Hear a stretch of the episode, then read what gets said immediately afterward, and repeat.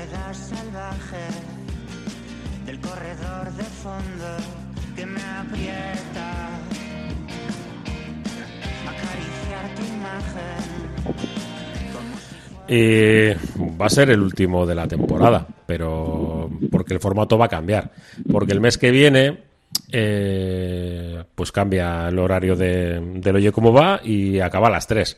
Pero vamos a tener tiempo para hablar de ciclismo durante todo el verano, porque el ciclismo no va a parar, evidentemente. Y veía Gutiérrez, ¿qué tal, Racha León? Ah, Racha León, claro que no para, no, no vamos, eh, si se ha llegado a decir eso de que eh, pues las bicicletas son para el verano, que no lo son, son para todo el año. Sí. Pero claro, en verano aún más eh, queremos más ciclismo, queremos más bici y estaremos pendientes de otra manera. ¿no? Cambiaremos es. un poco la cita. Bueno, el formato, si pues de 3 a 4 tendremos otras cosas. Y- Claro, habrá y- días que tendremos vacaciones, por ejemplo. Eh, Eso es interesante, para coger la bicicleta, pero para otro, Yo las veo cerca otro ya, destino. ¿eh? ¿eh? Sí, Tengo sí. dos mesecitos en junio. Mm.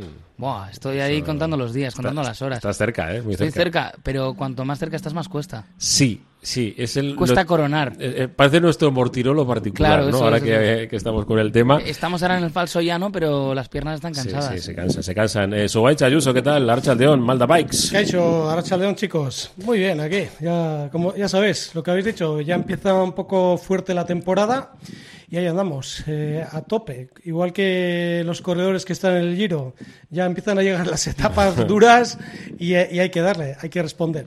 Y esta semana, eh, además, eh, tenemos un invitado eh, que nos va a abrir también un poco la, la mente, ¿no? No solamente hablando de, de hacer deporte, que es saludable, evidentemente, sino de otra vertiente también saludable. Y solidaria, ¿no? Que es importante. Pues sí, ¿no? Lo que bien habéis dicho, ¿no? La salud, qué, qué importante es, ¿no?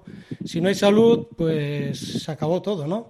Y en este caso, pues estamos hablando de- del problema que hay con el tema de, de la médula, ¿no? De trasplantes de médula y, y de hecho, pues, eh, bueno, para darle visibilidad y para poder, eh, bueno, un poco apoyar todo, todo esto, pues tenemos a nuestro amigo Iñaki Barrenechea, que va a organizar este, este sábado una marcha cicloturista a favor de, de esta causa. Caixo, Iñaki. Kaixo guztiei. Cuéntanos bueno. en qué va a consistir el, el acto de este fin de semana. Pues bueno, eh, como bien habéis dicho, es una marcha cicloturista solidaria por la donación de la médula ósea y es eh, una prueba que empezará a las ocho y media y consta de 113 kilómetros en su tramo más largo y 93 en, en el corto, vamos a decir. Sale de Derio y termina en Senderio y pues eh, es un poco exigente el recorrido, ¿no? Eh, tenemos cinco muros a, a esquivar durante el recorrido y bueno, pues es un poco un poco exigente. Bueno, un poco al estilo, digamos, eh, belga, ¿no? Un poco tipo clásica va a ser, ¿no? Este fin de semana. Pues sí, pues sí, tiene un guiño a Bélgica, eh, como si sabe la afición, yo viví dos años en Bélgica como profesional allí y se subían muros y bueno, pues era un poco hacer un guiño también a, a, a ese país y hacer una prueba por aquí que, que subiesen los muros, ¿no? Todo el mundo busca puertos muy grandes, muy altos y bueno, creo que hay una parte con dos kilómetros o un kilómetro y medio que duran cada uno de los muros más o menos, pues que también puede ser bonito. Una cosa que yo, bueno, mm, me, me ha venido a la mente, ¿no? En muchas marchas cicloturistas, eh, pues como la típica marcha cicloturista quebrantahuesos, ¿no? Que, que la gente, muchos van a tope como si fuera una carrera. Eh, ¿Esta marcha va a ser no competitiva o va a ser competitiva? Eh, No, no, no competitiva. Es una marcha ciclotista regulada. La vamos a marcar a 25 kilómetros por hora, la media. En todo momento se va a ir a esa velocidad y salvo en los tramos de subida y de bajada que se permitirá pues eh, subir un poco al ritmo que, que cada uno quiera, ¿no? Pero pero sí, tienes razón que en lugar de unas marchas y cicloturismo se mira más por algo más competitivo eh, por ahí y lo nuestro es eh, cicloturismo puro y, y, bueno y tratar de, de hacer la mayor difusión posible por la donación de, médula, ¿no? Ese es el objetivo, circulando pues eh, a una velocidad que todo el mundo pueda pueda llevar. Que es muy importante, ¿no? Aprovechar, pues eso, gente deportista, gente sana, también que, que sepan eh, pues la, la importancia ¿no? de, esta causa, de estas donaciones de médula. Sí, es, es el fin, ¿no? Aquí, pues como bien has comentado, eh, Suárez, hay intención de más número de gente, más gente que se que participen. Nosotros hablamos de, desde el principio de 150 a 200 participantes, estamos en 190, es más o menos la idea, pero los- el interés es que eh, pues hayan habido 6.500 visitas en la página web en las que habrán visto en algún momento pues eh, la causa, ¿no? La de donación de médula. Es más importante para nosotros esa visualización que se ha hecho a través de la página web, los, medios y demás, que, que la participación. Si lo hacemos bien, pues llegará más y será mejor para todos, más, dif- más difusión habrá, pero bueno, es un, un secundario objetivo. ¿Y cómo, cómo surgió esta idea de organizar esta marcha, Iñaki? Pues bueno, es un poco curiosa, ¿no? Venimos del ciclismo, nos juntamos en los chocos como buenos vascos y coincidí con, con Arcai Santa María, que había sido corredor conmigo en el equipo Banaca hace 25 años y bueno, pues el año pasado fue trasplantado de médula ósea y bueno, él quería hacer algo pues eh, pequeñito de dar eh, visualización con unos maillots y bueno, yo quería fomentar un poco la sociedad en la que soy presidente del Casco Viejo, que es la que organiza la marcha. Y bueno, pues eh, ya sabes, en el Choco se habla y, y concretamos pues pues hacerlo conjuntamente, ¿no? Porque 20 mayos o 25, que era un poco lo que alcanzaba él, y no abrirlo a todos, ¿no? A todo, a todo el que, que quiera, ¿no? A todos posibles. Este año 200 y el año que viene, si, si lo hacemos bien, pues vendrán más o, y los que hasta los que se quiera llegar, ¿no? Bueno, eh, entonces esta, esta idea no, Eh, no es una, una cosa que vaya a ser de, digamos, algo efímero, ¿no? Algo que vaya a pasar. La idea es entonces, en este caso, de que se prolongue en el tiempo, ¿no? De que esa reivindicación sea anual. Sí, sí, sí, sí, sí. eh, es el primer año, pero sabemos que, que confiamos en que va a tener aceptación, como, pues bueno, los números ya lo dicen, ¿no? Si tú haces una previsión y se cumple prácticamente el objetivo, como estamos ahora mismo, pues, pues eh, es que la gente le está gustando y, y creemos que la intención es eh, continuar cada año esta cita por la difusión de la donación de médula ósea pues vaya creando cada vez más adeptos, más más gente que lo visualice y, y para adelante, ¿no? Mm, ¿Todavía tenemos opción de, de que llegue alguien más o tenemos cerrado ya la participación de cara al, al sábado? Pues la, la tenemos cerrada, la tenemos cerrada a día de, creo que fue el lunes cuando se cerró, porque bueno, pues ya estábamos barajando y, y bueno, no y está cerrada la, la inscripción. Y lo que me quedo, no voy a quedar con las ganas de preguntarle sobre la actualidad del ciclismo, ¿no? Lógico. pero, hombre. Muy importante. La actual- No, sé si sigues un poco pues como, como tenemos el ciclismo vasco o, o, por ejemplo el Giro, que lo tenemos ahora, ahora en marcha y, y- Y que tenemos dos vascos ahí Eso adelante, ¿eh? a Pello Bilbao y, y a Mikel Landa. Vaya susto nos dieron, ¿eh? Bueno, pero Pues estoy un poco co- cosas del directo, ¿no? desconectado por, por estar volcado a esto. Claro. ¿no? Ah, claro, Eh, claro. Sé, que están para hacer podium, que esperemos que, que así sea alguno de los dos por lo menos y, pero bueno, eh, la carretera pone a cada uno en el sitio, o sea que eso hasta la última línea pues a, expensas estaremos.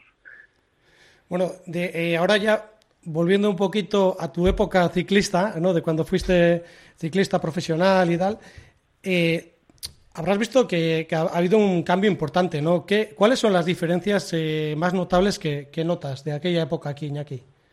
Bueno, pues hay una profesionalización, yo creo que en los equipos que antes no, había, ¿no? O sea, no se llegaba a esos niveles. Yo creo que cada uno de los equipos, bien por los apoyos que tienen materiales y económicos, pues es que cualquier pe- pequeño es más grande casi que el que era en, mi época, ¿no? Eh, no, no sabría decir exactamente los números, pero hay una profesionalización, yo creo, en las escuadras, aunque son menos, que también es un dato que hay- ahora hay menos, pero yo creo que el que hay el nivel es muchísimo mayor, mucho más alto. Bueno, Iñaki, yo ya desde aquí te hago la petición de, de inscribirme para la, para la próxima edición. que si puedo, por lo menos, eh, yo Pero por no mi vale, parte- no vale picarse. O sea, No, tú vas a ir a no, no, 25, no. ¿eh? Que te Es conozco. que a mí, a mí me ha gustado eso de que está limitado a 25 kilómetros hora porque mi motor ya no da más. Y si, y si hago esa media, ni, ni tan mal. La verdad que con una con una dureza como la que como la que tiene esta prueba, pues yo creo que no está nada mal. Y teniendo en cuenta de que es una marcha cicloturista, pues ojito, ¿eh? que para sacar 25 de media también, Sí, que, que hay que andar. Pues te cojo el guante y te reservo un dorsal para la edición 2023, White. Perfecto. Eh, además, así tengo tiempo, un añito, para ir bajando de peso y no pasar miseria. Estupendo. Pues es que ricasco Iñaki Barnechea y que haya mucha suerte de cara a esa celebración este fin de semana y que, como decimos, pues podamos estar, eh, nos ponemos los tres a hacer un Sí. poquito Yo- de Eh, trabajo. chicos, Yo tengo mucho esta- trabajo. estas cosas del directo ya sabéis Claro. que, que luego la gente las, las recuerda, ¿no? Sí, sí. O sea que esto quiere decir que Weinman y Beñat el año Sí, que sí, viene un año... Los eh, tres espera. en la salida y hay que acabarla, ¿eh? hay que hacerla larga, ¿eh? No, no, no, corta. yo la corta fijo. No, yo no, no me veo. Entonces eh. re- reservo tres dorsales. Sí, Vamos a el ver. mío sí. eh, estos están mirándose con cara. Sí, no, no pasa nada porque conocemos suficientes ciclistas como para colocarse. Exacto, siem- siempre tenemos a alguien aquí al lado. o sea, decir, no, tú vas de la Popu, ¿sabes? Eh, Y, si- y si no, podéis hacer, bueno, pues hace unos años en la marcha cicloturista Quebrantahuesos hubo un exciclista que participó con el dorsal de un amigo suyo y, y la ganó. y, y bueno, ahí se montó luego, Claro. pues bueno, un Cristo importante. Importante. perfecto. Pues Vale. es, que, es que ricasco. Milla Eskerrik Esker, Iñaki. asko Que zuei. salga todo muy bien. Asko. Y nosotros nos, nos quedamos un poquito para hablar un poco de, de la actualidad, ¿no? Que has dicho un poco de que- ese susto, ¿no? Que nos llevamos ayer. eh, Sí, sí, sí. Pero bueno, hay que ser valiente también. Pues sí, al final las carreras se pierden y se ganan, ¿no? o sea, al- pero muchas veces puede ser cuestión de uno mismo o cuestión de la propia fortuna, ¿no? de, de la suerte. Ayer, por ejemplo, también vimos la caída de, de Pello Bilbao, que fue una caída tonta, pero que al final eso, esa tensión, ese esfuerzo extra que debes de hacer para entrar otra vez en el grupo, pues cuando ya vas ya con el cuchillo en el cuello, pues es un sobreesfuerzo que luego lo pagas.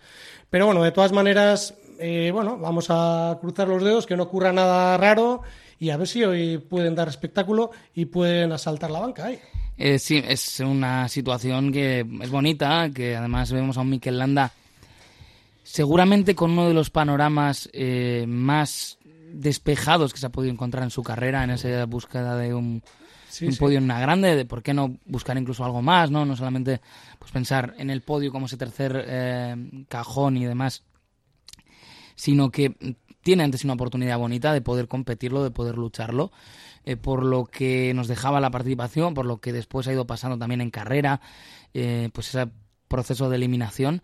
Así que yo creo que van a ser días bonitos, ¿eh? van a ser días de Pues estar sí. muy pendientes y de estar con el hype. Ayer yo hacía la broma un poco porque puse ese tuit, ¿no?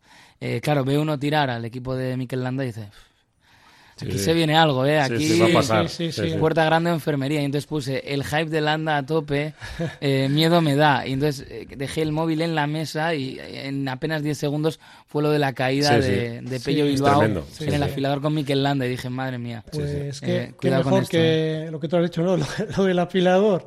A mí me recordaba como el matarife cuando va afilando los cuchillos para hacer la matanza, pero al final, pues bueno, no, no fue tal lo que, lo que ocurrió. De todas maneras, eh, ojito con Vincenzo Nibali. Sí, eso te iba a decir. ¿eh? Está a 3.40, si no me equivoco, pero hemos visto hacer la épica a Vincenzo otros años.